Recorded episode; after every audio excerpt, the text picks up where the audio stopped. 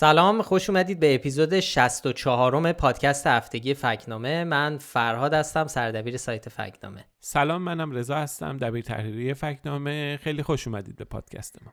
مثل هر هفته مرور می‌خوایم بکنیم فکت چک هایی که تو هفته گذشته در فکنامه منتشر کردیم یا مطالب یا اتفاقاتی که باشون روبرو شدیم یکم دربارهشون صحبت کنیم.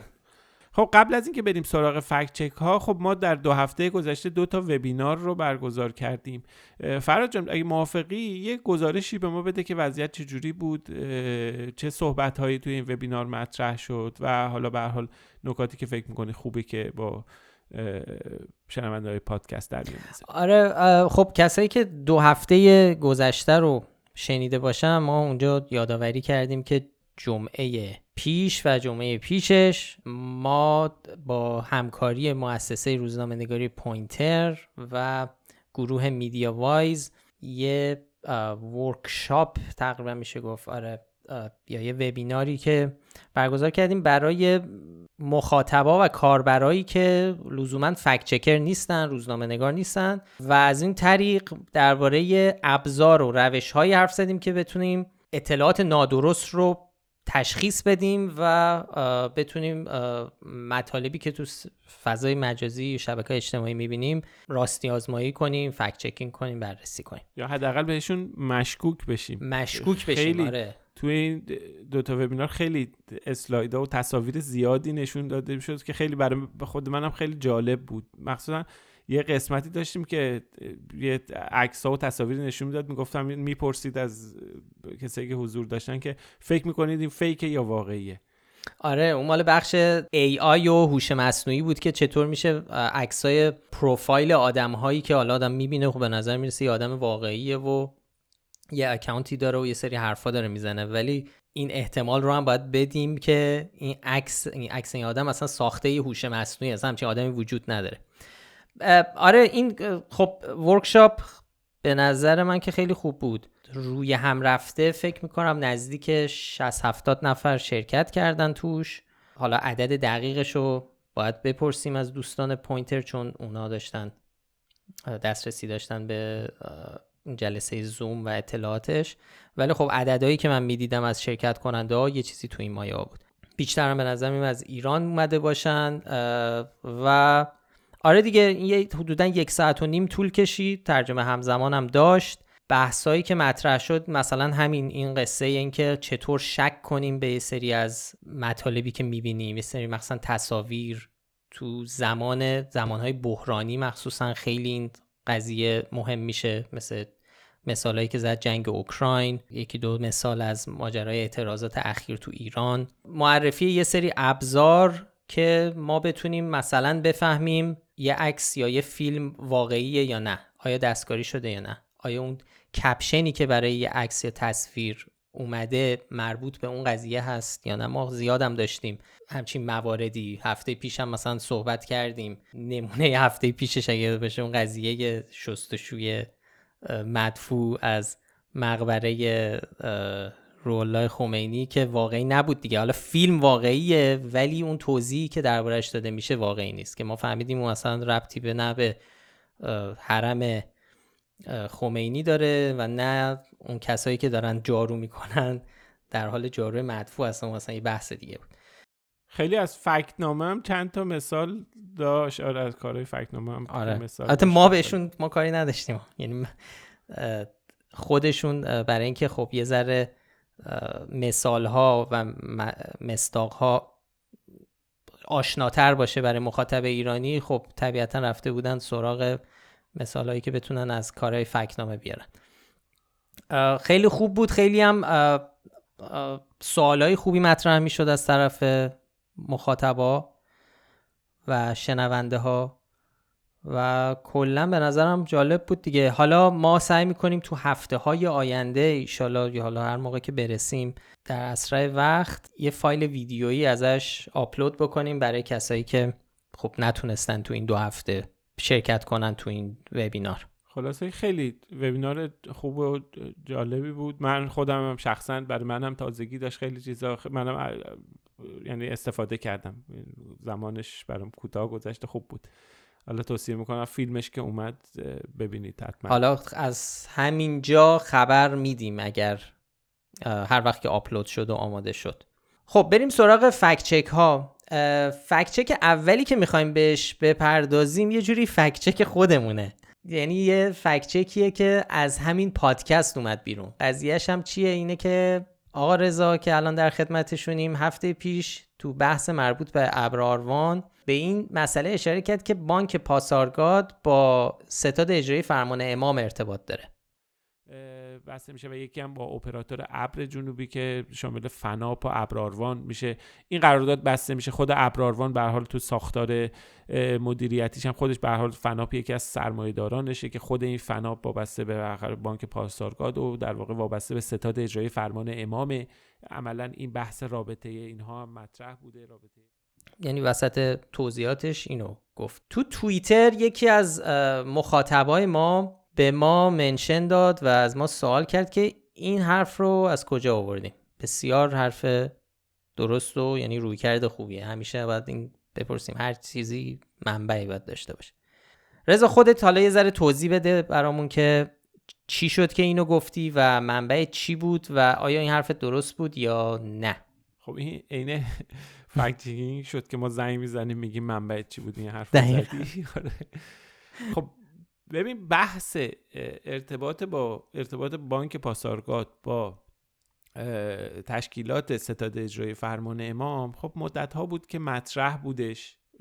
ما توی اون مقاله ابراروان که حالا هفته پیش دربارش مفصل صحبت کردیم اونجا اشاره ای نداریم. اونجا فقط یک بحث حالا ساختار حقوقی ابراروان که مطرح شد اونجا اشاره کردیم که خب به حال سهامدار اصلی ابراروان فناپه که فناپ اونجا من گفتم که وابسته به بانک پاسارگاده. توی همون مقاله به هر حال یه چیزی نوشته شد یه جمله از یکی از مصاحبه در واقع هم بنیانگذاران ابراروان.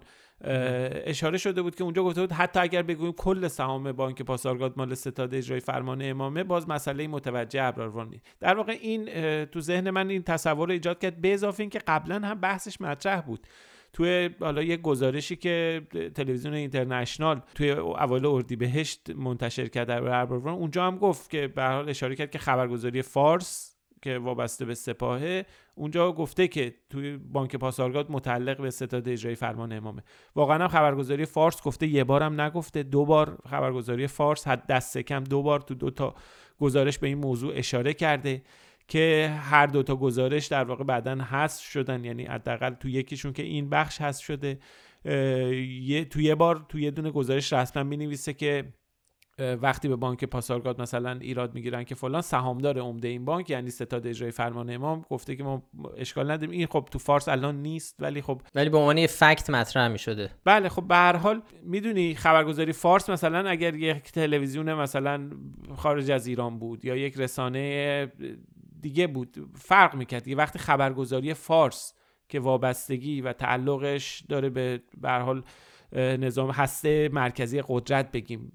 وابستگی داره. وقتی یک چنین چیزی رو مطرح می‌کنه به هر حال پذیرشش می‌تونیم بگیم تا حدود زیادی این رو جا میندازه. حتما هست دیگه. وقتی آره چون برای این سوال ممکنه برای خیلی پیش بیاد چطور الان یهو فارس شد منبعتون. منبع مورد اعتماد. که این توضیحی که میدی تو این context تو یه سری از context ها مهمه که کی داره چی میگه. دقیقا وقتی فارس داره ما داریم یه چیزی رو فارس وقتی که داره درباره جمهوری اسلامی یه ادعایی رو مطرح می‌کنه مثلا تو همین مورد فارس که در واقع موضع منتقدانه نسبت به ستاد اجرای فرمان امام نداره.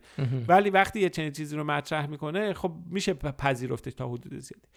حالا این بماند. در حال یه بار دیگه هم فارس توی سال 96 هم توی گزارش دیگه اشاره کرده بود. اونجا نوشته شده که این گزارش هم تو بعضی از سایت های فرعی و اینا بودش. ولی به هر حال این جمله رو بعدا تو نسخه های بعدی هست کردن. ما پیدا کردیم. با لطایف علی هم پیدا کردیم. سخت بود پیدا کردنش. چون خبرگزاری فارس یه بعد از اینکه تحریم شد و اینها اون نسخه دات کامش کلا رفت رو هوا بله. و دسترسی در واقع به آرشیوش خیلی سخت و پیچیده شده. ولی به هر حال نسخهش رو پیدا کردیم اون لینک اصلی رو و خوشبختانه لینک آرکایوش هم لینک آرشیو شدهش هم پیدا کردیم. و می‌دونیم مطمئنیم که خبرگزاری فارس دست کم دو بار به این موضوع اشاره کرد اما خب حالا باید بریم ببینیم که آیا این اشاره که خبرگزاری فارس داره واقعی آیا واقعا بانک پاسارگاد ارتباطی با ستاد اجرایی فرمان امام داره یا نه؟ که خب به حال ما چون این موضوع که حذف شده مهمه. اینکه چرا حذف شده.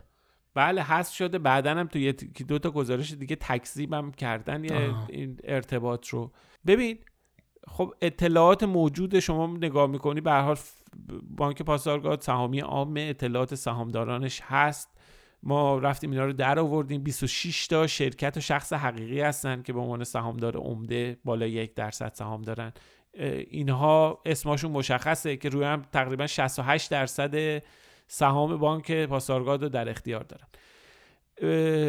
ولی خب اینا هیچ کدومشون تا اونجایی که ما گشتیم ارتباطی بین اونا و با حالا هلدینگ های وابسته به ستاد اجرای فرمان امام پیدا نکردیم. البته این رو باید بگم که ساختار حقوقی این شرکت ها به شدت پیچیده است. چند لایه است. یه مثل یه لابیرنت یا هزار توی هستن. شما میری توش گم میشی.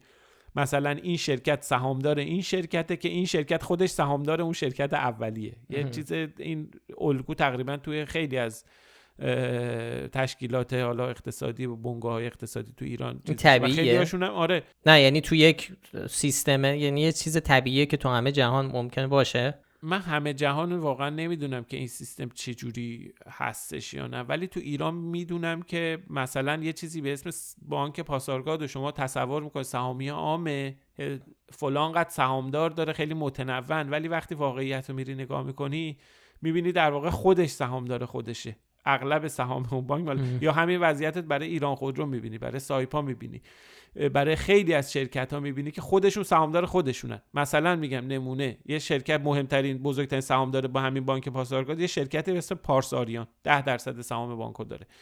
خود این شرکت در واقع خودش بخش عمده ای از سهامش بزرگترین سهامدارش یه شرکت دیگه است که اون شرکت کل سهامش مال بانک پاسارگاده. خب یعنی یه چیز نمی‌دونم جاهای دیگه دنیا یه چنین سیستمی وجود داره یا نه. چقدر واقعا من اطلاعی ندارم. ولی می‌دونم تو ایران این هست و این سخت می‌کنه. کار ردگیری این شرکت ها و وضعیتشون رو به کجا وصلن و اینا رو سخت می‌کنه.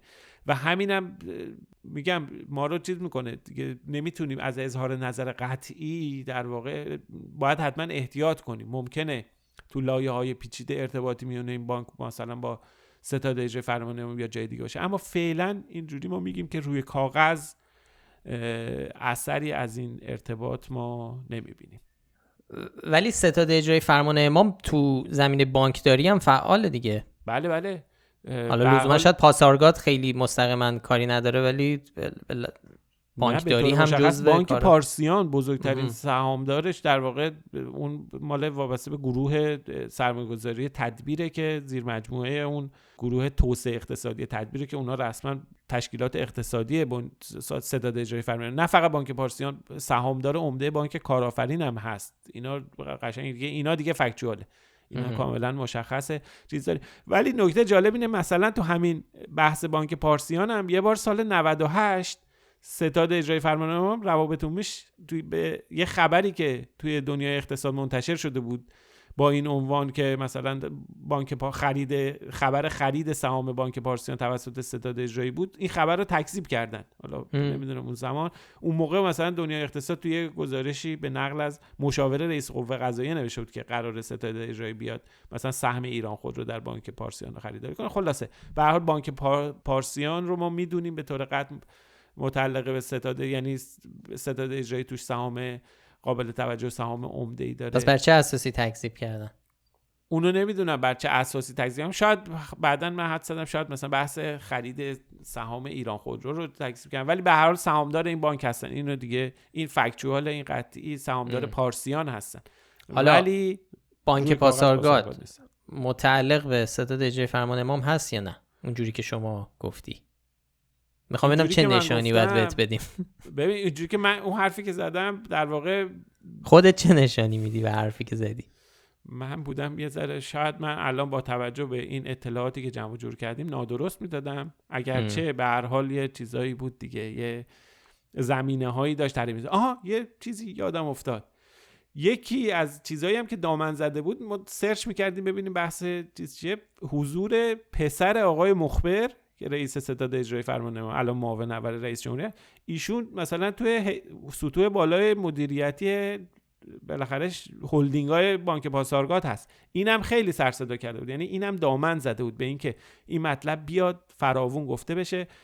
و این فراوون گفته شدن و از طریق منابع مختلف مثل فارس و اینا گفته شدن باعث میشه که به حال این تصور عمومی وجود بیاد. این تصور عمومی هم رو من تاثیر گذاشته و منم و برای تبدیل به فکت شده بود. آره تو ذهنم من تصور می‌کردم که این درسته و همینجوری گفتم دیگه.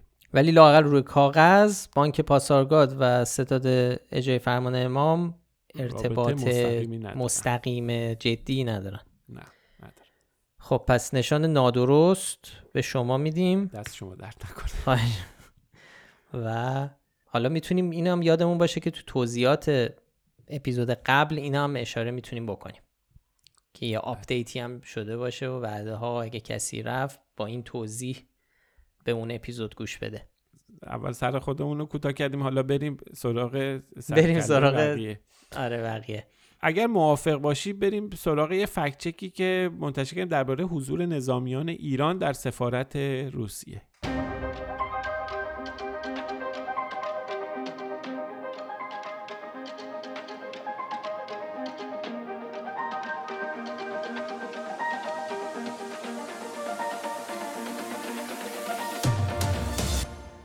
خبرگزاری جمهوری اسلامی ایرنا. روز سهشنبه هفت خرداد 1400 یک گزارش تصویری از جشن روز ملی روسیه تو سفارتخونه روسیه تو تهران منتشر کرد که یکی از این عکس خیلی توی شبکه های اجتماعی به گسترده داشت. یه عکس دست جمعی بود از پرسنل از نیروهای نظامی فرمانده چند, نفر از سپاهی ها بودن که مقابل سفیر صف بسته بودن که دست بدن. خب یه خیلی یه عکس یه تصوری رو به وجود می آورد انگار خیلی اینا وایساده بودن و سرشون پایین بود و منتظر بودن دست بدن و یه حالت تحقیرآمیزی داشت. خیلی واکنش گسترده ای توی شبکه های اجتماعی و رسانه های داخلی خارجی داشت.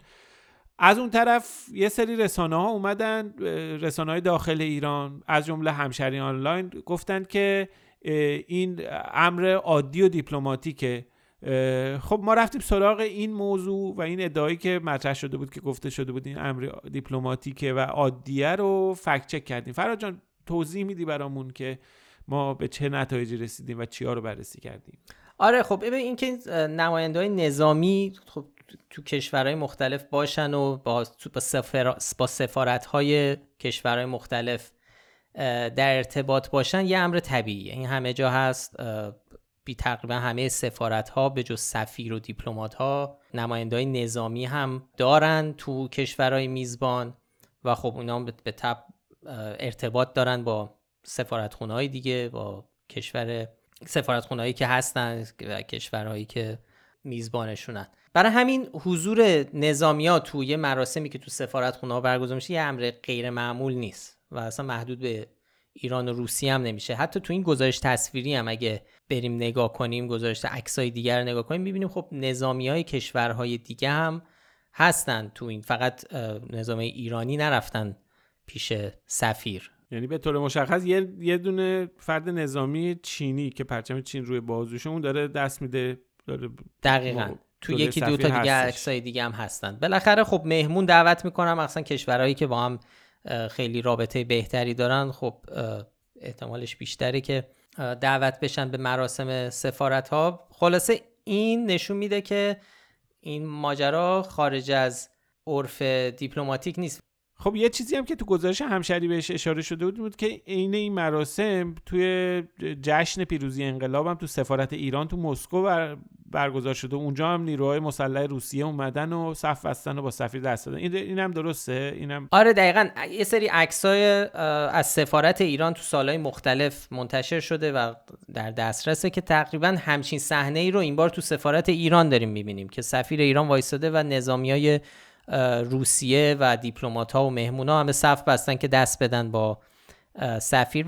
یعنی اینجور که معلومه یک بحث یه طرفه ای نیست که حالا ایرانی ها تو این ماجرا تو نقطه ضعف باشن و بخوان برسن خدمت سفیر. اونورم تو سفارتخونه ایران هم تو مراسم دقیقا همین اتفاق داره میفته تو کشورهای دیگه چطور؟ تو کشورهای دیگه هم این اتفاق میفته آره دیگه. ببین این یک عرف رایجه بین سفارتخونه ها و نماینده نظامی. تو مطلبم مس... چند تا مثال ما آوردیم از سفارتخونه های آمریکا در مثلا بریتانیا سفارت چین تو کویت دقیقا همینه. یعنی نظامی های کشورهای میزبان میرن تو اون سفارت یا مثلا سفارت آمریکا در کانادا که مراسمی است که از 21 افسر کانادایی تو این سفارت تجلیل کردند. خلاصه این دید و بازدیدای این شکلی و ارتباطات اینطوری و ساخته شدن همچین صحنه هایی غیر طبیعی نیست تو عرف دیپلماتیک. برخلاف اون چیزی که خب تو شبکه های اجتماعی به خاطر خب خیلی از مسائلی که می‌دونیم در باره رابطه ایران و روسیه و انتقادهایی که خب بعضیا بهش دارن این روی این چیزها حساسن و خب عکس ها بعضی وقتا می‌تونن همچین تصوراتی رو ایجاد کنن. خب ما پس بهش نشان به اون ادعایی که همشری مطرح شد نشان درست دادیم. درست دادیم که این همچین چیزی عرف دیپلماتیکه و هیچ چیز غیر معمول نیست. کاملا درسته. خود مطلبم می‌تونید ببینید. با همه این مثال هایی که زدیم در سایت فکنامه ببینید و خب لینکش هم می‌ذاریم. بسیار عالی. دست شما درد نکنه. خب اینم از این. حالا بریم دوباره بعد از مدت ها فکر کنم یکی دو هفته از خیلی درباره کرونا حرف نمی‌زدیم. یه زمانی فقط کرونا بود. ولی خب کرونا که نرفته ما بالاخره به خبرهای کرونایی برمیخوریم. این دفعه هم یه مطلب داریم درباره کرونا و خبری که اخیرا پخش شد که آمار فوتی افراد مبتلا به کرونا به صفر رسیده.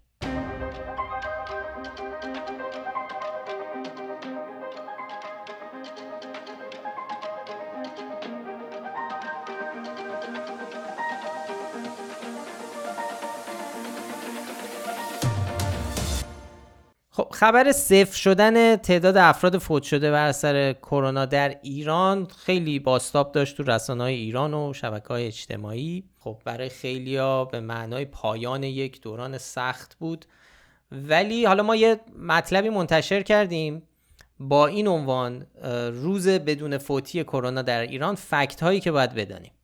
رضا میشه یه خلاصه ای از این مطلب بدیم ما چه فکت هایی رو باید بدونیم درباره این روزه بدون فوتی کرونا. خب اول که باید بگیم خیلی خوشحالیم که واقعا آمار مرگ و میر بر اثر کرونا تو ایران خیلی کاهش قابل ملاحظه پیدا کرده. تو بعضی روزا صفر شد. خیلی خبر خوشحال کننده. بعد از دو سال به هر حال بحران خیلی خیلی بدی که جامعه ایران پشت سر گذاشت. به هر حال الان آمارا نشون میده که آمار برگومیر به شدت کاهش پیدا کرده. این خیلی خبر خوبیه. در این میون بهرام اللهی وزیر بهداشت یه نامه ای نوشت به آقای خامنه ای درباره همین صفر شدن تلفات کرونا. به تبریک گفت بهش گفت بهش نمی‌دونم توفیق حاصله دستاورد از این تعابیر به کار برد. و گفت این اتفاقی که افتاده مدد الهی بوده و تحت تاثیر حمایت های رهبر عظیم و شن و همت رئیس جمهور و اینها به دست اومده. و در آخر نامه هم خب طبق معمول خواست خواسته که به قول چیزای اداری بذل رهنمود کنه و تدابیر حکیمانه و دعای خیر رو از این حرفها هم تمنا کرده بود که رهبر ادامه بده. خب این یه مقداری جای صحبت داره. این بحثی که مطرح کرده نسبت اینکه داره این اتفاقی که افتاده رو داره نسبت میده و اینها ما یه مقداری توی مطلب رفتیم سراغ این. اول از همه خب ما رفتیم ببینیم که چه اتفاقی افتاده. آمارا رو یه مروری کردیم. به حال در دو روز دو روز روزهای دوازدهم و بیستم خورداد طبق آمار رسمی مرگ و میر صفر بوده. اما به حال صفر هم نبوده توی ده روز در در فاصله 13 تا 23 خرداد. بیش از 30 نفر متاسفانه جانشون رو از دست دادن. یعنی هنوز صفر مطلق نشدیم. حالا روزی بوده ولی امیدواریم به زودی اتفاق بیفته. یعنی تو فاصله زمانی دو روز بدون فوتی بوده. دو روز بدون فوتی بوده. ولی خب آمار هم پایین بوده. یعنی آمار بله. مرگوبی در اکثر روزها چند نفر بوده. امیدواریم که اونها هم در واقع به صفر مطلق برسه به زودی. ایران به حال یکی از بالاترین آمارهای مرگ و میر بر اثر کرونا رو تو جهان داشته. تا زمان ما نوشته شدن این گزارش بیش از 141 هزار مورد مرگ ثبت شده داشتیم که از این جهت ایران دوازدهمین کشور دنیا با بالاترین آمار مرگ و میره. خب اینم یه فکتیه که این وسط باید بدونیم. یعنی ما داریم درباره یک بحران بسیار بسیار بزرگ صحبت می‌کنیم که از سر ایران گذشته که به نسبت بسیاری از کشورهای دنیا این بحران خیلی ابعادش گنده تر بوده. و داریم درباره موضوعی صحبت می‌کنیم که انتقادهای خیلی خیلی زیاد و جدی در واقع توش به عملکرد جمهوری اسلامی و به خصوص شخص رهبر جمهوری اسلامی که آقای انولایی ازش تشکر کرده وارده. ببین ما تئوری های رو داریم که آقای خامنه ای شخصا و رأسا در پخششون نقش داشته. یه مستند مفصل ساختیم ما توش مرور کردیم حرفای عجیب غریبی که رهبر جمهوری اسلامی ایران از زمان در واقع اومدن کرونا به ایران تا یه بازه زمانی یک سال و نیم مطرح می‌کرد. ما تو ایران بحث ارائه آمارهای نادرست رو داشتیم بحث تولید و پخش سازمان یافته اخبار جعلی رو شاهد بودیم. ما سیاست های مبهم و بلا تکلیف تو اجرای محدودیت ها رو داشتیم قرنطینه داشتیم بحث تعطیلی دیرهنگام اماکن مذهبی رو داشتیم. ما به حال این اتفاقات ما ممنوعیت واردات واکسن رو در ایران داشتیم. اون اتفاقی که تو 19 دی سال 1399 افتاد. ما بحث تاخیر در واردات واکسن رو داشتیم. حالا اون واکسن که ممنوع نشده بود. ما بحث تولید واکسن داخلی رو داشتیم که با همه شبهاتی که داشته گفتن تولید می‌کنیم اینقدر نکردن. بحث حالا بده های مالیه که در اون پشت جریان داشت. اینها رو داشتیم. ما تمام اینها رو داشتیم. در یه چنین شرایطی خب بیان و در همه اینا به نوعی به شخص آقای خامنه ای ربط پیدا می‌کرد. یعنی جریان رسانه‌ای حامی او سردمدار تولید اخبار جلی بود. به حال اینکه تعطیلی اماکن مذهبی و مقاومتی که می‌شد در طرف جریان های نزدیک به او بود. بحث ممنوعیت واردات واکسن که خود شخصا پروژه شخصیش بود. بحث تئوری توتر از روز اول اون بارها آقای خامنه اولش گفت توطئه انتخاباتیه. بعدش اومد گفت اینا می‌خوان ژن مردم ایران رو دزدیدن دارن بر اساس اون یه چیزی درست کردن. بعد گفت آمریکا اینو درست کرده. بعد نذاشت پزشکان آره پزشکان خارجی بیان گفت می‌خوام بیان اینجا اثر سم رو ببینن. ایران پزشکان بدون مرز اخراج شدن از کشور. بله خیلی مفصل اتفاقاتی که افتاده. میگم ما خوشبختانه اینا رو مستند کردیم. این مستند اگر ندیدین لینکش رو دوباره می‌ذاریم تو توضیحات پادکست. فرصت بکنید ببینید به حال یه مجموعه از اینا رو در یه چنین شرایطی تشکر کردن از آقای خامنه ای و نسبت دادن اینکه این که حالا آمار کم شده تحت تاثیر نمی‌دونم تدابیر حکیمانه و این چیزایی که میگن این یه مقداری به حال عجیب غریبه دیگه. یعنی آدم وقتی اینو می‌ذاره ما در واقع به نظر میسه باید به این بخش ماجرا هم توجه بکنیم. شاید باید می‌گفت علیرغم تصمیمات شما.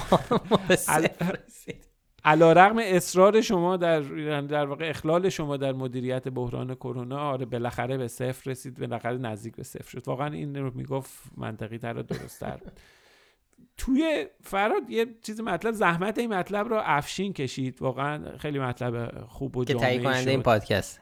آره تهیه کننده پادکست ما و خیلی هم در واقع مطالب مربوط کرونا رو اصلا آره، خیلی به صورت جدی و آره حرفه‌ای دنبال کرده و می‌کنه و خیلی مطالب ما رو اغلب مطالب اون نوشته درباره کرونا. توی این گزارش شاخص دانشگاه آکسفورد هم آورده که بحث سختگیری کشورها در مدیریت بحران کرونا رو نشون میده. شاخص جالبیه چون بحث مدیریت و اینا وقتی می‌خوایم صبح مقایسه بکنیم وضعیت کشورها رو انقدر متغیر زیاده که خب بالاخره سخت میشه قضاوت کرد درباره عمل کرده کشور. حالا به حال آره. دانشگاه آکسفورد به یه شاخصهایی تعیین کرده. که میزان سختگیری از کشورها رو میسنجه. خب این مقایسه این شاخص هم نشون میده که ایران توی حالا صرف نظر از اون اقداماتی که رهبر جمهوری اسلامی انجام داده تو خود به حال مدیریت بحران هم تو اعمال مقررات سختگیرانه و اینها تو شرایطی که وضعیت کشورهای دیگه سختگیری زیادی داشتن ایران سختگیری کم می‌کرده. بعد که کشور سختگیری ها رو کم کردن ایران دیرتر از بقیه. شاخص ایران در واقع بالاتر از کشورهای اغلب توسعه این هم خیلی این نکته جدیدی بود توی این مقاله که من که خیلی استفاده کردم یعنی خیلی خوشم اومد. نکته جالب و نوعی بود توی این مقاله. یعنی اون چیزی که اتفاق افتاده اینه که در اون زمانی که همه کشورها سختگیریشون آوردن پایین که چون به خاطر پایین اومدن تلفات برعکس ایران اون موقع سختگیری می‌کرده. در حالی که اون موقع که زمانی که کشورهای دیگه سختگیریشون میزان بالاتری داشته ایران باز تو رتبه کمتری قرار داشته. دقیقا همینطوری که میگی. یه بحث دیگه هم داره اون بحث واکسیناسیون هم هست. به هر حال این نشون میده رابطه مستقیمی هست. آمار واکسیناسیون که بالاتر میره به حال آمار مرگ و میر پایین میاد. ایران طبق آمار رسمی همه الان تقریبا 70 درصد جمعیت به طور کامل واکسینه شدن که خب از این جهت این در مقایسه با کشورها دیگه آمار بالایی نیست. ایران جز 80 کشور اول دنیا با نرخ بالای واکسیناسیون نیست. که این نشون میده به هر حال میگم بازم این انتقادیه که میشه به متوجه عملکرد دولت و عملکرد جمهوری اسلامی گذاشت که به هر حال نرخ واکسیناسیون تو ایران به نسبت کشورهای دیگه چندان بالا نیست. خب خیلی ممنون. این مطلب رو مثل همه مطالب دیگه می‌تونید رو سایت ببینید. اگه بخواید مفصل تر بخونید دربارهش با آمار و ارقام و لینک های مختلف. مستندی هم که رضا بهش اشاره کرد الان روی یوتیوب فکنامه هست روی اینستاگرام ما. هم برید می‌تونید خب تو موبایل ببینید. رضا خیلی زحمت کش رضا و چند تا دیگه از بچه ها خیلی روش زحمت کشیدن. حتما ببینید. بریم سراغ فکچک بعدی. این بار درباره رتبه علمی ایران در جهان.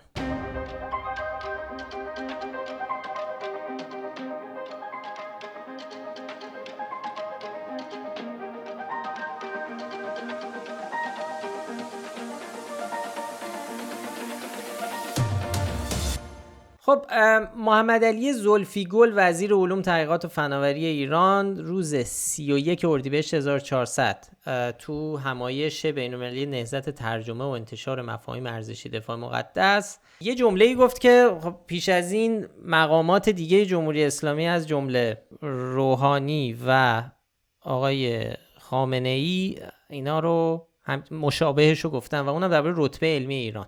آقای زلفیگل گفته رتبه علمی ایران در دنیا پانزدهمه. گفته باید علم و فناوری رو در بالاترین حد آموزش بدیم برای مرجعیت سازی علمی کارهای بزرگی در کشور انجام شده به طوری که در حال حاضر رتبه 15 علمی را به دست آوردیم که بسیار ارزشمنده. خب ما قبلا هم تو که گفتم این مشابه این جمله رو درباره رتبه رتبه علمی ایران در جهان بررسی کردیم. چند بار حداقل فکر می‌کنم سه بار. با موضوع مشابه. و خب یه چیزیه که مقامات جمهوری اسلامی ایران زیاد پیش می‌کشن و ازش استفاده می‌کنن.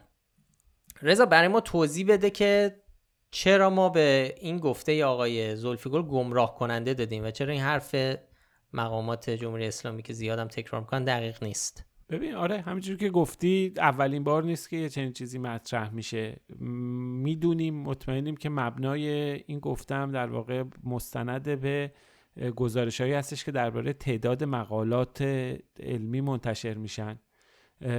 خب شما اگر بری بشماری تعداد گزارش ها رو بری گزارش ها رو به طور مشخص مؤسسه SCImago Journal and Country ranking ی داره. که توی این ranking ایران توی سال 2021 با تولید بیش از 77 هزار مقاله توی رتبه 15 هم قرار داره خب این این رو این تولید مقاله رو می‌گیرن به عنوان رتبه علمی ایران در جهان در واقع قالبش می‌کنن. ولی خب واقعیت اینه که ما یه چیزی به اسم رده‌بندی علمی رتبه علمی کشورها نداریم. داریم شاخص های مختلف. از جمله مثلا همین تعداد مقالات به حال این شاخصی که زیاد چیز میشه گفته میشه. تو خود این مقالات علمی به حال شاخص های دیگه ای هم هست. مثلا بحث میزان ارجاعات به مقالات هست بحث اینکه خود ارجایی هست اینا که مقاله می‌نویسن به خودشون ارجاع میدن. بحث نسبت ارجاع به هر مقاله هست یا حتی شاخصی داریم به اسم H index که بحث بهره‌وری و تاثیرگذاری دانشمندان بر اساس مقالات اوناست. خب ما اینا رو داریم هر کدوم اینا هم رتبه ایران فرق می‌کنه. و نکته اینه که ما هرچی از شاخص های کمی یعنی تعدادی فاصله می‌گیریم تو همین مقالات رتبه ایران کاهش هم پیدا مثلا میگم توی رتبه H index که بحث بهره و تاثیرگذاری رتبه ایران چهله. توی تولید توی تعداد مقاله 15 توی H index 40 یا تو شاخص نسبت استناد به هر مقاله رتبه ایران 83 توی 232 تا کشور. به هر حال این یک موضوعیه که باید حتما بهش اشاره کرد. نکته دوم بحث ابهام های جدی که درباره کیفیت مقالات علمی توی ایران وجود داره. چطور؟ ببین ما بحث اینه که به حال یه این رو می‌دونیم. تا الان گزارش زیادی منتشر شده درباره خرید و فروش مقالات علمی یا اینکه میان تضمین می‌کنن چاپ بکنن نمایه بکنن تو مجلات حتی خارجی. ما اینو می‌دونیم یه بازار غیر رسمی در این زمینه وجود داره. چون به حال این تردیدی از درش نیست تو گزارش های مختلف اومده. این به هر حال یه مقداری کیفیت رو می‌بره زیر سوال. اما یه چیز دیگه ای که سوال برانگیزه اینه آمارهایی که همین الان موجوده در دسترسه. ببین یه سامانه علمسنجی اعضای هیئت علمی علوم پزشکی هست که نشون میده هر کدوم از اعضای هیئت علمی چقدر مقاله اون نویسن. شما عدد مقالات بعضی از این استادای دانشگاه نگاه می‌کنی واقعا شاخ آدم در میاد. چرا؟ مثلا میگم تعداد زیاد. به اسم جان؟ به خاطر تعداد زیاد. به خاطر تعداد اصلا از زیاد یه چیزی اونورتر. یا آقای به اسم دکتر فریدون عزیزی تو دانشگاه شهید بهشتی هستش که حالا ایشون تو فرنگستان علوم پزشکی هم هستن. این آقا از سال 1997 تا الان بیش از هزار مقاله تولید کرده. اوکی اصلا اینو بذاریم کنار. تو یک سال 2017 میلادی اسمش تو 109 تا مقاله به عنوان نویسنده ثبت شده. ببین یعنی تو هر هفته ایشون تو مشارکت داشت. حالا نگیم همش خودش نمی‌دونه دانشون تو تولید انتشار بیش از دو تا مقاله مشارکت داشته. شما ما کارمون مقاله های ژورنالیستیه یعنی ما روزنامه نگاریم. خوندن و ادیت کردن دو تا گزارش روزنامه نگاری خودش دو روز وقت می‌بره. یعنی شما بخوای edit بکنی فقط یه دور بخونی edit ویرایشی بکنی نه سازمان علمی شو بخوای بررسی بکنی. اونم مقاله علمی. خب این آقا هفته دو تا مقاله داره. یا از این یه مورد عجیبتر مورد سید حسن قاضیزاده هاشمی وزیر بهداشت بود تو دولت روحانی. خب ببین این در زمان وزارت تو سال 2017 وقتی وزیر بوده یعنی بعد صبح می‌رفته جلسه هیئت دولت بعد جلسه معاونان وزارت خونه این ور اون ور این همه کار داشته. تو همون وسط 54 تا مقاله هم منتشر یعنی هفته یه مقاله هم در واقع به اسمش در اومده.